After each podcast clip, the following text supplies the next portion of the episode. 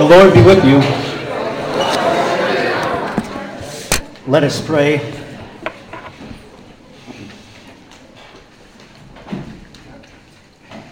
Blessed Lord, you've caused all holy scripture to be written for our learning.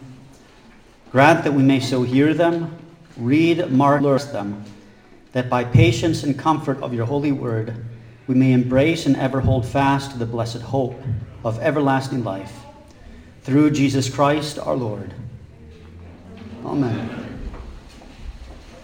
I received an interesting critique after the sermon today, and someone said, uh, Pastor, you made it sound like we're in end times, but didn't St. Paul believe that too?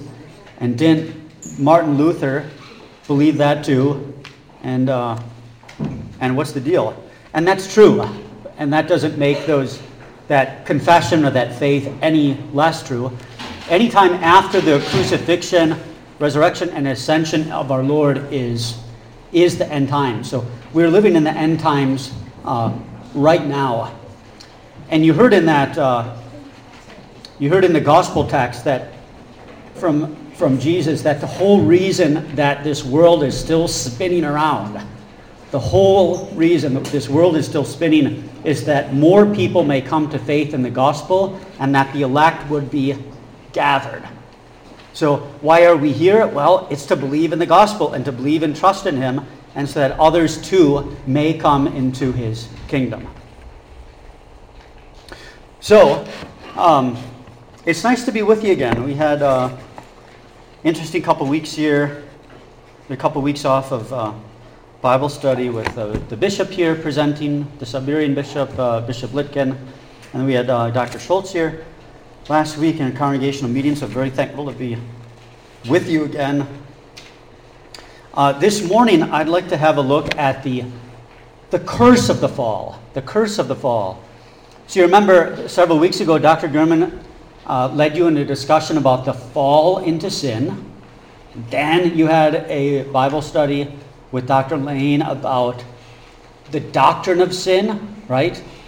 That it's not some occasional naughty thing that you do or a bad word that you said, but it's a terminal disease and corruption of the nature that brings death. Okay? And that informs the way that we preach and think about the Christian life, that we're not asking people to make a decision because you don't ask somebody, you know, you don't ask somebody who's dead to make a decision for, for Jesus. We just call them to, to faith and, uh, and life of the gospel. So I want to look at what has been historically called um, the curse of the fall. The curse of the fall, which immediately follows the um, fall into sin. And when you think about the curse of the fall, before we read the text, what are the things that come to mind immediately? When I say the curse of the fall, what do you think of? What sort of images come to mind? Yeah, what, what about childbirth? Pain. Yeah, pain in childbirth. What else? Weeds. Weeds, thistles, thorns. Yeah, that even creation shares in the curse? Isaac. Mortality. Mortality, death. And I think the way that we are conditioned or prone to think about the curse of the fall is primarily in terms of punishment. Punishment. And I cannot and will not deny that punishment is a central feature of the, of the curse of the fall. However, when we start walking through the, uh, the curse itself, I, it's something of a goal as we walk through those verses that I want you also to see God's plan of restoration in, uh, in progress.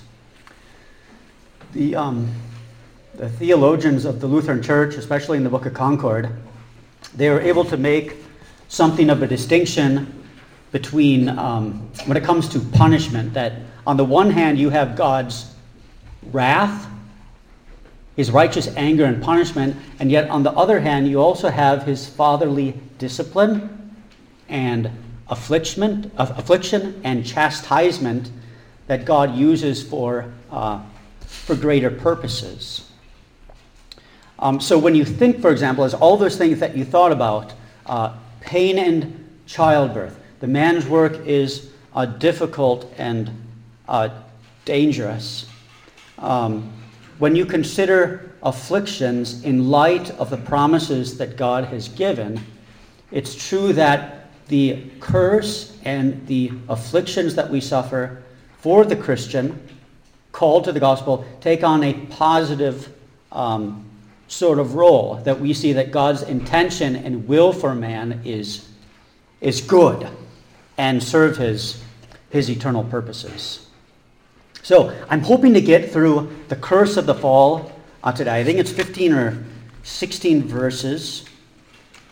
And I'm pretty set on accomplishing that. So if we're not able to dive as deep as you'd like on a certain section, I apologize in advance for that, but I would love to really get the whole, the whole geography there, the whole landscape. Can I have a reader?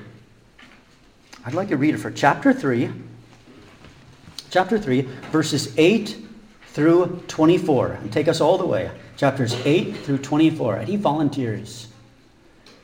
Any volunteers? Otherwise, I can take it too. You want me to take it? I got a microphone. I'm going to take it. And they heard the sound of the Lord God walking in the garden in the cool of the day. And the man and his wife hid themselves from the presence of the Lord among the trees of the garden. But the Lord God called to the man and said to him, Where are you? And he said, I heard the sound of you in the garden, and I was afraid because I was naked, and I hid myself. He said, Who told you that you were, that you were naked? Have you eaten of the tree of which I commanded you not to eat? The man said, The woman whom you gave to be with me, she gave me fruit of the tree, and I ate. Then the Lord God said to the woman, What is this that you have done? The woman said, The serpent deceived me, and I ate. The Lord God said to the serpent, Because you have done this, cursed are you above all livestock, and above all beasts of the field. On your belly you shall go and dust you shall eat all the days of your life. I will put enmity between you and the woman, and between your offspring and her offspring.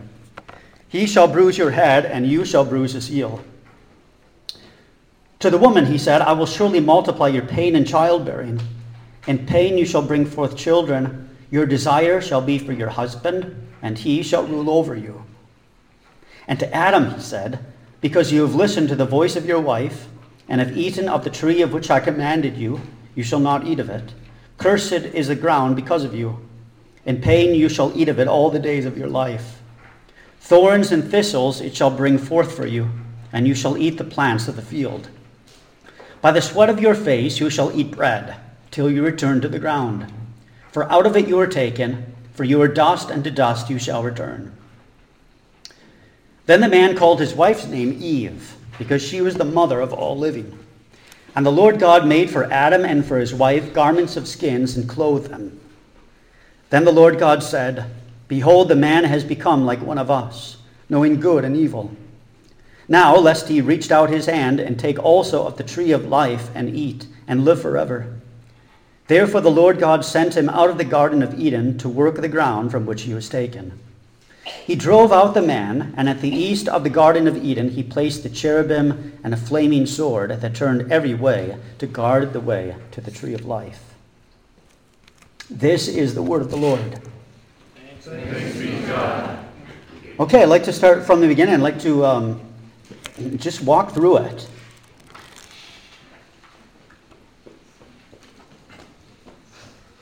So we hear that um, after the fall into sin, they hear the voice of God, and he is walking in the garden in the cool of the day. Um, you have a, something of a picture here.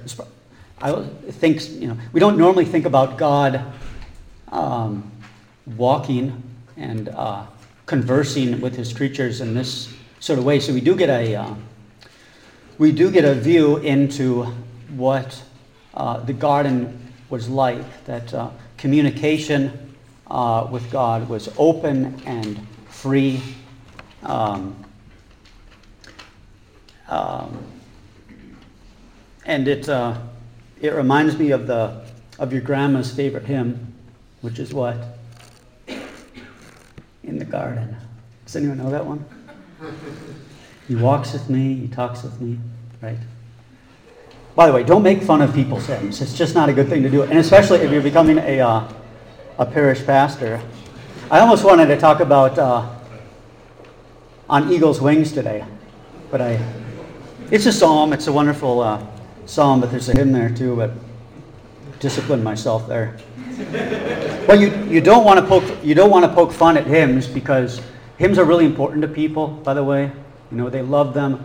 It was at their mother's funeral, so if they you know if you're a pastor someday and they ask you if you like Amazing Grace and uh, On Eagle's Wings and um, In the Garden, say yeah, I, I do love that one. That's a special hymn. So just a tip for pastors. And then you say, but I know a great hymn. It's called Dear Christians, One and All Rejoice. Have you heard that? So they're, they're walking with, talking with God here. Uh, they hear his voice. Now, think about this. Is this the first time that they heard God's voice in the garden? No. right. Is it the first time uh, Adam and Eve are um, walking naked in the garden? No. It's all they ever knew, right? But now, um, this voice that should uh, call forth ecstasy and joy and utter delight, now it is a, a terrifying voice. Um, Luther writes that after the fall into sin, man became terrified at the sound of a rustling leaf. Man becomes terrified at the sound of a rustling leaf after the fall into sin. So, has God changed? No. Uh, what's changed here? Man has fallen into, into sin. So, the voice that once uh, called forth uh, delight and joy um, now calls forth fear and a, and a guilty conscience. And a guilty conscience. And what do they do when they hear that voice? Yeah, they hide. That separation had already begun with the loincloths. They already had to cover themselves after the fall into sin. And now you see that separation becoming further and further. And now they hide from, from God um, among the trees of the garden. And by the way, you know, before we go on, it is interesting, of course, that um, uh, Mary Magdalene encounters Jesus at the tomb as whom? As the gardener. As the gardener. Is she afraid of that voice? No, she delights in that voice.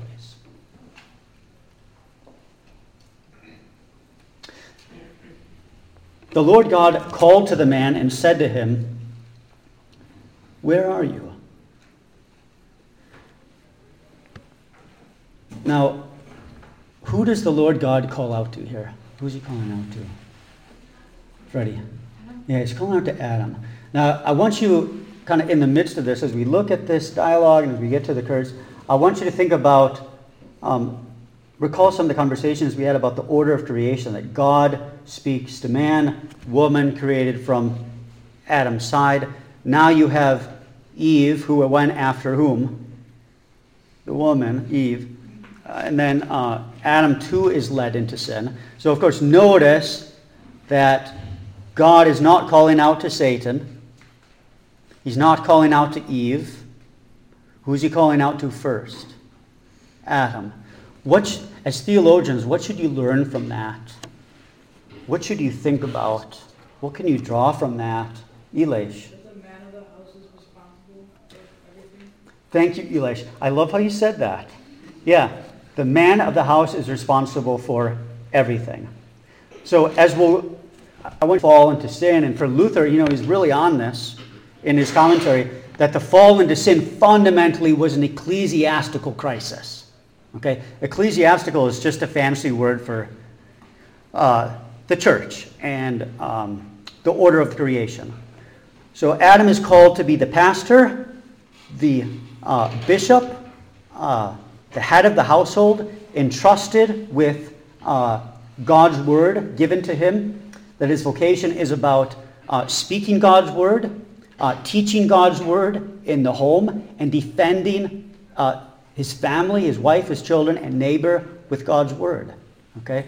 So when Adam abdicated uh, his God given responsibility in the home and family there, then Satan entered in. I had a um, professor, Dr. Scaer, I always remember him saying that the fall into sin was fundamentally a woman's ordination. A woman's ordination, that, that here um, you know, Adam abdicated his responsibility and allowed Eve to be the, uh, the preacher, right? And um, so we'll go on to say a little bit uh, more about that. So the fact that God calls out to Adam, he, God is restoring, uh, he, he wants to restore order, okay, to what had gone wrong. So you know that Satan is really in the business of inverting the order of creation. He's into kind of perverting, turning inside out, upside down, the whole order of what God does here. So that's why he attacks Eve. He doesn't have to go after God, doesn't go after man, but goes after Eve. So now God steps in with this question, and he, you see that he is beginning to make some order again out of the chaos that, that had ensued there. Where are you? Okay? Now, we always talk about this with the catechism students. Does he know where, he, where they are? Well, yeah, of course. He's God. He's omniscient. Of course, he knows uh, where they are. But this is, a, this is fundamentally a call to repentance right? Where are you? Uh, where are you in relationship uh, to me? Um, this is a call to repentance. Um, Adam, where are you? Cain, what have you done? Right? I heard the sound of you in the garden, and I was afraid because I was naked and I hid myself. Who told you that you were naked? Have you eaten of the tree of which I commanded you not to eat? Now you can see here that when God is speaking to man, is he, is he cruelly bullying him? Right? Is he kind of waving his sin in front of his face, his face and uh, torturing him? What sort of way is God speaking to Adam here? How would you characterize kind of the series of questions and the way that he is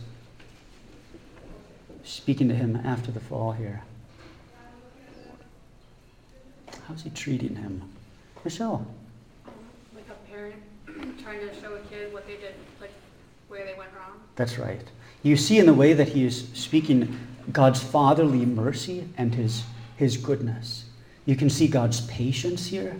You can see that God is deeply invested in getting to the heart of the matter and drawing forth a confession of faith.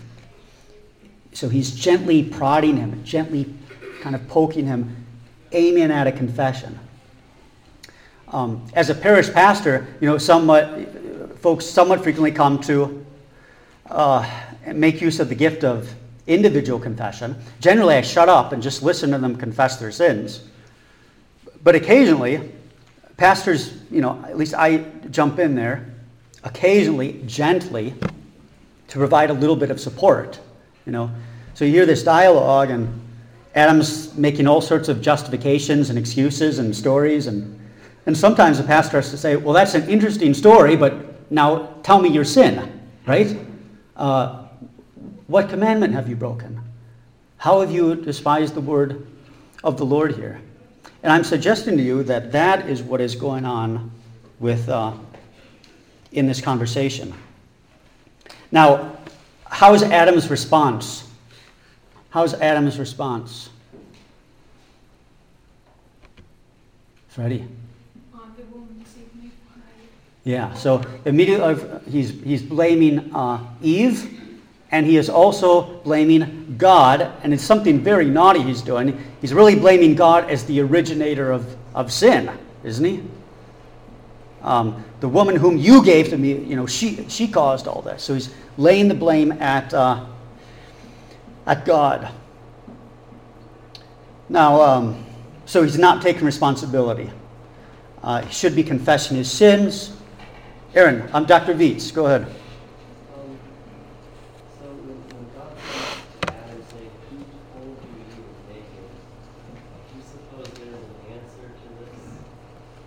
Yeah, I think so. So, yeah, as we talked about earlier, all that all they knew was nakedness in the presence of God, and uh, speaking and hearing and basking in the love of God. Uh, who told you that you were naked? I think calls to mind the the power that Satan has over us. Um, and of course, there's a defiling uh, nature of sin. Um, so who, yeah, who told them that they were naked? I, it's, it's sin and the power of the devil. What do you want to add, Dr. Beats?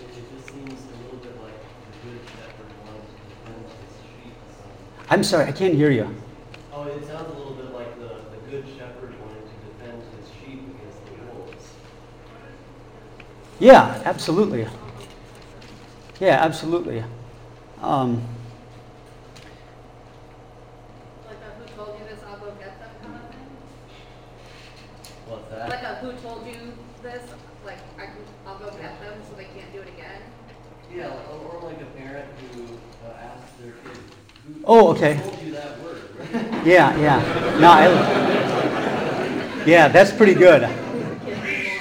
Yeah, that's pretty good. So, yeah, I mean, if you're a kid and you go home and you, if you got a good mom and you tell your mom that a teacher or someone or student or someone bullied you, I mean, the mother bear comes out and she's preparing for a attack. I mean, I haven't thought about that, but maybe you could. Well, do you, the, the Yeah, maybe. you were hanging out with uh, taught you the swear word or whatever, and like, oh, I don't think you have to hang out with that Yeah. anymore. Yeah, yeah. I've never preached on that. I've never thought about that deeply. I think you could, uh, you can definitely run with that. You, t- who told you that you were naked? And very soon, uh, God goes after the enemy, and He does so uh, first. Okay. Now, um, doesn't confess his sin, uh, fails there, and then uh, goes after Eve. Does Eve do any better? No. The classic, the devil made me do it, excuse. Now, notice here that God doesn't uh, write them off here. God doesn't write them off. And now we're getting into what is classically called the, uh, the curse of the fall. And God is restoring order. So, who is God going to speak to now? The serpent. The Lord God said to the serpent, and who, who also is there? Adam and Eve is also there. They're hearing this. Because you have done this, cursed are you above all livestock and above all beasts of the field. On your belly you shall go, and dust you shall eat all the days of your life. Okay. So I know people always are uh, kind of confused about this. Well, the uh, snakes are on the ground anyways, so what's the deal? But you know, Luther has all sorts of interesting speculations on what the serpent looked like before the curse of the fall. Basically said he was upright and like a puppy or a pony or something. He loves puppies and ponies. That he was upright sort of uh, creature. So this curse goes to the serpent that now the serpent will um, will move on his belly and and uh, eat dust. Um, but ultimately, it's not a curse against an animal in God's kingdom. It is more a God a curse against the enemy, who is Satan. Whom um, Satan is simply using this animal as a way to uh, deceive Adam and Eve. Uh, on your belly, this is this is language of uh, defeat, defeat, and it is anticipating the final judgment when Satan will be uh, condemned for for all eternity. Freddie. No, it wasn't. It wasn't really snakes a snake's fault that, uh, because of the fall. Uh, why why would God um, set curse against um, sermon? Yeah, so Freddie's asking, hey, it's not the snake's fault, so why does he get a bad deal here? But as we'll go on to see, the whole creation actually, Freddie, is subjected to decay as a consequence for, for man's sin. So that, that includes the, um, uh, the creation as well. It includes uh, uh, agriculture. Um, how far it includes animals as a whole, I don't, I, I can't really speculate on that. But the, uh, the chaos caused from uh, man's sin and the consequence of the fall is um, uh, would extend here uh, to him. and I, as we get into the curse here, this is something I do want you to keep in mind that man has, has sinned, fallen short of the glory of God. Um, but when you think about the curse of the fall, it's not really your sin that does this. And I know Dr. Schultz is really into this idea that the curse of the fall is, is, is God's business. It's God's action, God's action of subjecting the creation as, as a consequence for man's fall, fundamentally to call us to uh, repentance. To repentance. Dr. Lane. Just an observation, uh, as we're going through the text here, it, it, it's striking how, how the senses are, are the means by which all of this happens. So there's, before the fall, eating is blessed, is blessing. Through the fall, eating is curse, is the way that the curse comes. Yeah. And then the, the reparations are, seem to be through also the toil and the eating Mm. there, there's something about the eating place. Um, Adam's concerned by the voice of what God will see, so he hides himself. Yeah. And then the serpent isn't even spoken of in that regard, but he's right there with them somehow in the hiding place that God finds him. Sure. Uh, I don't know. It's just striking how uh, all of the entire scene is which senses, which place, which. Uh, I don't know if you have any thoughts on that, but I just I keep thinking through how earthly those Yeah. things are, right.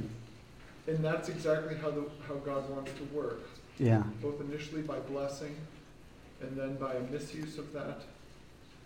Yeah, Um, thanks, I Dr. Lynn. So, yeah, man, fa- man falls by a meal, and he is uh, he's saved by a meal, and yeah, it, So this is not, a- this, I guess it's that it's not this upper echelon spiritual Right, life, right. that it, that, that that spiritual life is bound to the very senses yeah, of, of humanity. right, and has so much to do with uh, with the ears as, as as well, because you listen to the serpent, because you listen to the voice of of Eve, right? Cursed are you, and we know that faith cometh by hearing. So, yeah, the fall into sin, our redemption is a, yeah, it's not a, yeah, it's not an overly kind of spiritual thing. It's it's creaturely. Uh, it has to do with a sensorium of sight and and and hearing and uh, eating and drinking and yeah, I think we should we should I think it's worth meditating upon in a deep way when we think about all the things that we love, like liturgy and and sacraments and word, word and sacrament and all the Lutheran stuff that that we're that we're all about. Yeah, thank you. Verse 15. I will put enmity between you and the woman, and between your offspring and her offspring. He shall bruise your head, and you shall bruise his heel. I usually in Bible study I get so many questions on enmity. What's enmity? Well, enmity is uh, strife and uh, warfare and conflict. In order to understand this verse, well, first off, uh, let's get our pronouns right. I will put enmity between you, who's he talking to still? The serpent and the woman. And let's get our pronouns right here, too. When, we, when we're talking about the woman, who are we talking about? Freddie? Eve. Yeah, we're talking about Eve. However, Luther in his commentary, he makes kind of a threefold reference here. You can go a little further here. Who else could it be talking about? Yeah, who's the, you know, the seed of the woman uh, crushed the serpent's head? Um, Elspeth. I like that. Yeah, uh, all women, all women. In fact, with this threat, I'll put enmity between you and the woman. There's a threat against Satan, and Luther in his commentary makes a big, he makes a big deal about this. He makes a point that this promise is general to all women. So he doesn't say the Virgin Mary, you know, 4,000 years later, something like that. Um, but he's talking about all women. And Luther does something kind of interesting with this. He says that this is God's way of terrorizing the devil and making him nervous of all women.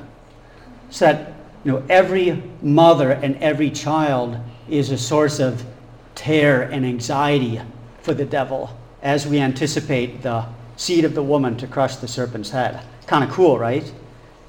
And, you know, you could think about this with um, the violence of Pharaoh against the, the women in Egypt and their children. You can think about this with Herod's wrath, and you can think about Revelation chapter 12 and the dragon going after the woman. Um, and you, it is also, you could say it's also talking about the, the church, and very specifically, it's talking about Virgin Mary, right? So, uh, Phil. I have a question about the verb uh, bruise. The translation that I guess I grew up with, maybe it was NIV, but it was always crush your head Yeah. and strike or bruise the heel. And crushing seems so more, so much more final and destructive. Yeah. And here the verb is the same. Wonder if you just speak to, to that verb and, Right. you know, bruise doesn't seem as bad as crushing. Right. Yeah. Thanks, Phil. Um, so it's the same word where we hear he was bruised for our iniquities, right? Uh, from Isaiah chapter three. Um, but I do like I do like crush, right? I mean, she will give birth to the, the, the crusher. And it is helpful to think about that when you talk about, you know, cr- crushing the devil's, the, crushing the serpent's head. Um, so um, I like crush. I like, cr- yeah, that she will give birth to the, to the crusher, the, the crushing seed, it will destroy the power of Satan. John? Yeah, there's an old uh, English or British colloquialism for to be killed, say, well, he was knocked on the head. Okay. Yeah, very nice. Um, I will put enmity between you and the woman. Now, I want you to think about this. I will put warfare between you and the woman. I want you to think about what had happened to the woman when she listened to the voice of the serpent.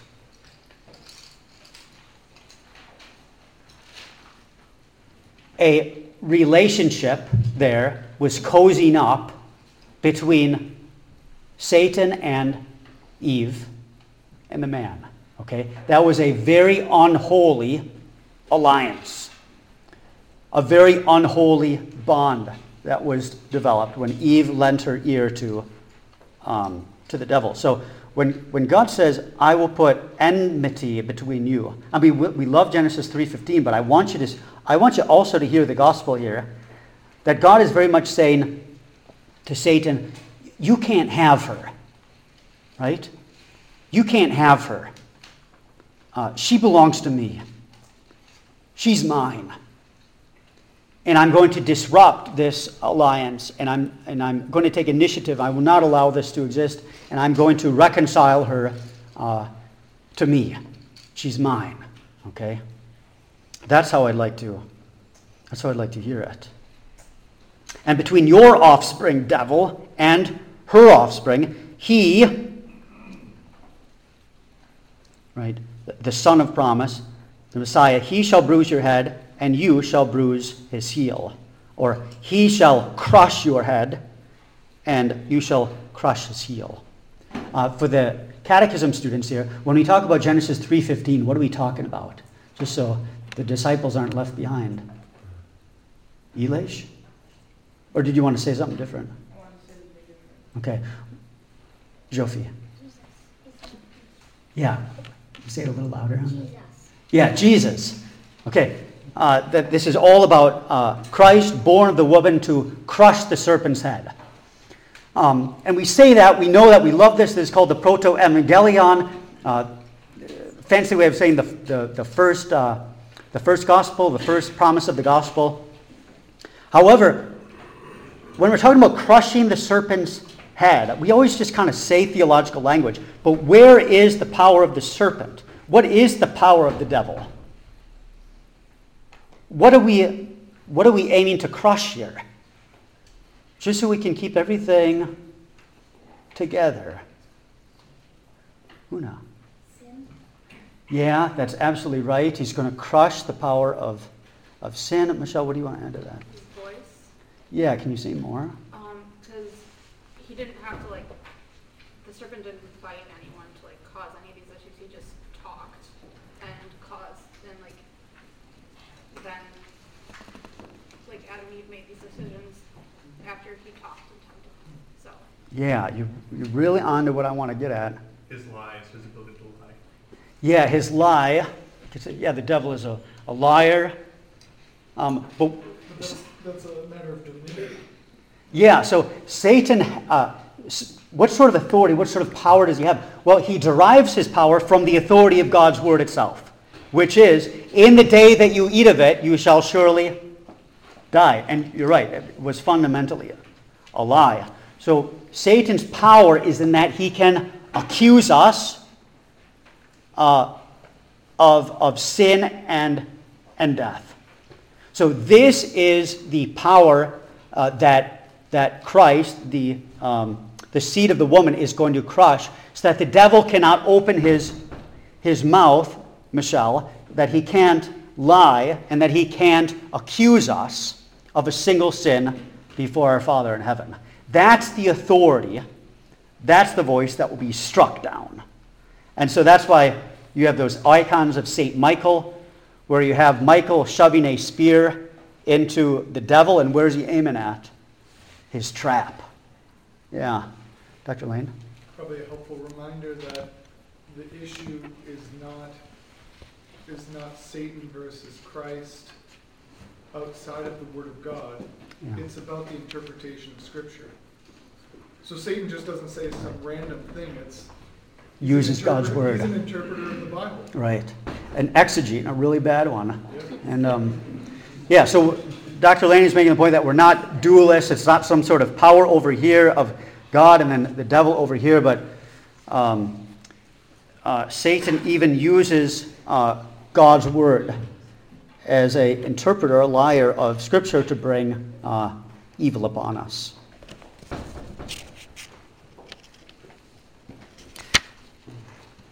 Any questions or anything else you guys wanted to say before we press on a little bit? Yeah, Elish? Okay, um, I just back when it says that, um, you put enmity between the offspring and Eve's. I don't really know what kind of offspring the devil has. Yeah, um, yeah, I think it's speaking of his whole kingdom. It's speaking of his kingdom and demons and his, and his lies and the evil angels. Yeah. Dr. Uh, Dr. Devil. Yeah, thank you. That's a great verse to think about. Thanks. Let's get to the curse of the woman. Let's work on that.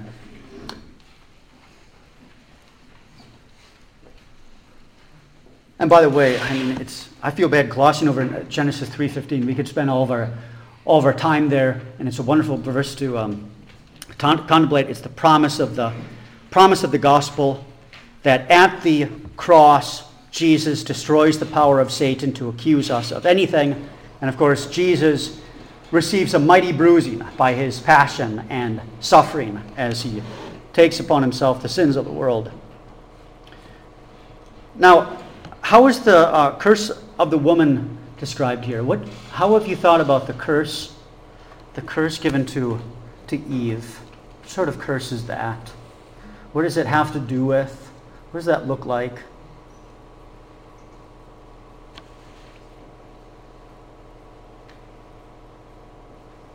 Yeah, Sarah Kreuter said it earlier. It has to do very specifically with her vocation as mother. Um, that in pain she shall bring forth children. And of course, it's not just talking about first trimester stuff here, right? It's also talking about uh, the rearing of children. So sometimes I'll ask our catechism students if they've ever seen their mothers cry. Right? And we don't get into specifics, but the, after, the fall into sin here, we see that um, Eve is very much uh, humble and that there are mighty uh, pains and mighty afflictions, specifically in regards to, to bearing children, which is dangerous. And if you've been a part of that, um, there's real affliction there. Um, and also in the raising of children. And in um, caring for them, I'm, I'm always kind of amazed at the differences between uh, my wife's reaction to things with the children and my own. Like when a, when a child gets hurt or something like the, a, a woman is emotionally attached to her children in ways that men are just completely blind to. So if a kid falls or gets hurt or something, the dad normally says, well, good, they learned a lesson. right? I mean, I love my children very much. Maybe some dads. Yeah. And the and and Christina, mothers, they will run to the child and comfort them and kiss them and pet them and we do a little bit of that, but I mean there's something about fatherhood where it's just a little it's it's different. Men are not at, not attached in the same unique way that women are. Not less, but very but very different. So there's tremendous uh, tremendous affliction there in, uh, in raising of children. However, when you think about the, um, the curse given to Eve and women, it comes right after the gospel promise. And that's the sort of thing that I want you to, to keep in mind here. That even these afflictions that women endure, which are, which are mighty and significant, they come upon the heel of the gospel promise, right? So that the afflictions that, whether it's women or men who endure them, they, they are aimed to, to humble us, um, to call us to uh, repentance, and to point us to the gospel. So I want to read um, a little short passage. And Gabe, I know you have something, but let me just read this quick. This is what Luther says about the curse pronounced on Eve. Listen. Without a doubt, therefore, Eve had a heart full of joy, even in an apparently sad situation. Perhaps she gave comfort to Adam by saying, I have sinned. But see what a merciful God we have. How many privileges, both temporal and spiritual, he is leaving with us, poor sinners. Therefore, we women should bear the hardship and wretchedness of conceiving, of giving birth, and of obeying you, husbands. His fatherly anger, because this stands, that the head of our enemy will be crushed, and that after the death of our flesh we shall be raised to new and eternal life through our Redeemer. These abundant good things and endless kindnesses far surpass whatever curse and punishments our Father has inflicted upon us. Do you see what he's doing there? So Luther's saying, well, of course Adam and Eve would have had these sort of conversations. Like, yes, I've been uh, afflicted. I'm, I'm, suffering all sorts of um, uh, troubles and great trials, but look at this promise that God has given us, right? That, um, that the sufferings of this age are not comparable to the glories to be uh, revealed as we look not to the things that are seen, but to the things that are unseen. For the things that are seen are transient, the things that are unseen are eternal. So that the afflictions that uh, Eve would bear and Adam bear take on this positive, uh, this positive role as we see that God is reordering the creation, and um, and that we're living by the promise of the gospel. So this means that Adam and Eve, when they heard Genesis 3.15, when they heard about the enmity uh, between the, the woman and, and Satan and, and, and the seed to crush the serpent's head, they believed the gospel. It wasn't some sort of like uh, uh, confusing uh, code for them or riddle. It was a very clear preaching of the gospel that comforted them and that they found great uh, Great joy in. And this is the sort of thing that all Christians can do, by the way, that we can all radically reinterpret every affliction, every curse that we suffer in this life as uh, aiming at a higher good, namely faith in Christ and to glorify God and to eagerly await the time of our redemption. I think you covered it pretty well, but it's just, it struck me as very interesting after listening to this again, how intertwined God's promise of salvation is with the curse that Eve received, that the salvation would come through from Eve's offspring, but there's considerable pain and suffering directly for her to get to that point. Right, right. Yeah, it's descriptive of the life of Eve. It's descriptive of the life of all women. It's also descriptive of the one holy Catholic and Apostolic Church. Yeah.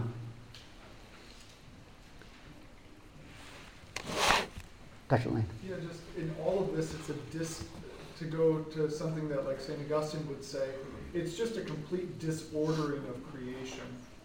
That, that's, what sin does is changes the kind of roles that men and women have, it changes um, our relationship to the animals, it changes our relationship certainly to God, and it, and it certainly changes the order and structure of our own soul.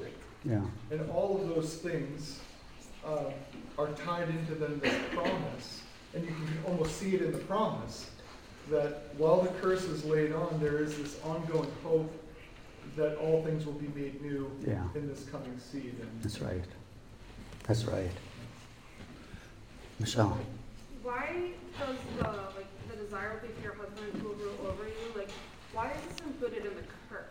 Okay, well, let's look at that. Michelle is uh, bringing us to the next um, verse here. So now we're talking about the curse given to Adam, which is different. Doesn't have to do with. It's, it's still part of the thing for Eve. Oh, yeah, thank you. Your desire shall be for your husband, and he shall rule over you. So this is the part, the um, uh, part of the curse given to to Eve. Your desire shall be for your husband, and he shall rule over you. So Dr. Lane was just talking about this perfect, sublime order of creation, of headship, of of husbands and wives receiving good things from their from their husbands. And now you see that the marital bond is strained and disordered under the under the curse here. Where now traditionally it's it's defined this way. That um, now it is the woman's desire to usurp the authority given to her husband, and the husband will rule over her. So there has been a and this is not to say that the God's original order is still retained, but we see that there is strain here. There's pushing, there's there's pulling. It's why we have marriage counseling. It's it's that the order that we've strayed from this uh, from this order that the that the uh, Eve would have once delighted to to hear every word of her uh, husband and, and trust that word, and now there is a desire to usurp that authority, and the man also has the uh, desire to abdicate of that responsibility, and it works itself in all sorts of perversions of, of chauvinism and and um, and abuse. But God is setting things in in order here. So does that make sense? Um, Adam's, vo- Adam's uh, curse is different. What does it have to do with? It's not about childbearing and raising children. What is it about? Grace. Yeah, work in the ground.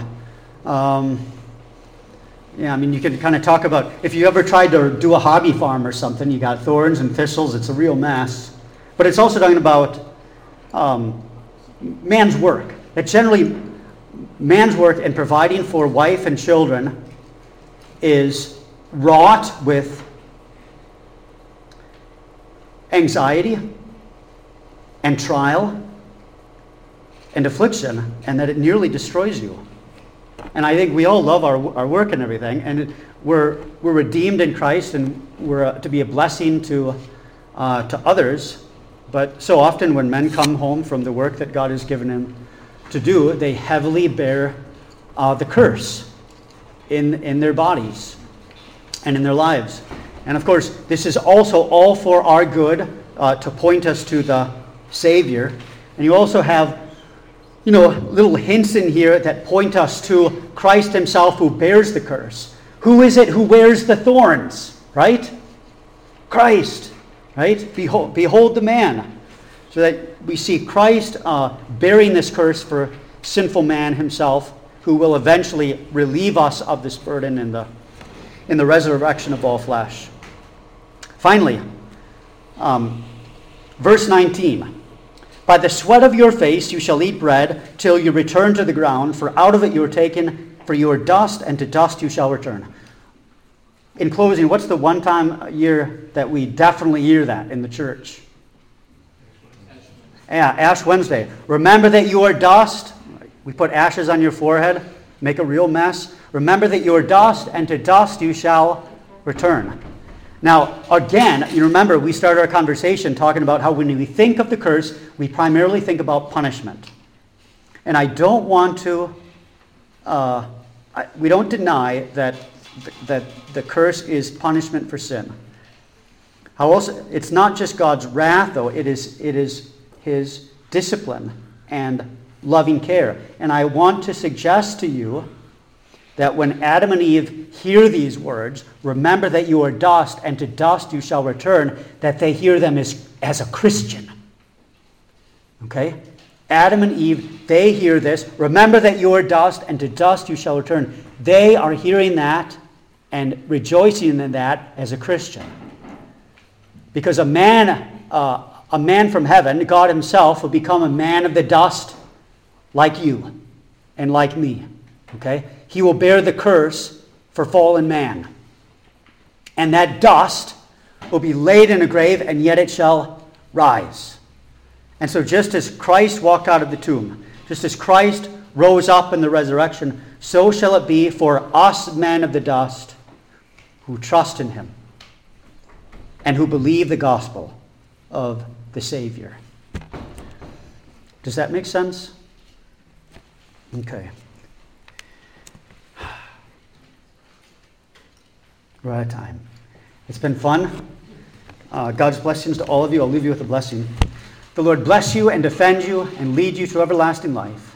Depart in peace. Amen. Can I make an announcement? We have some box of crackers, and there's chips, and we need all this food to go. So do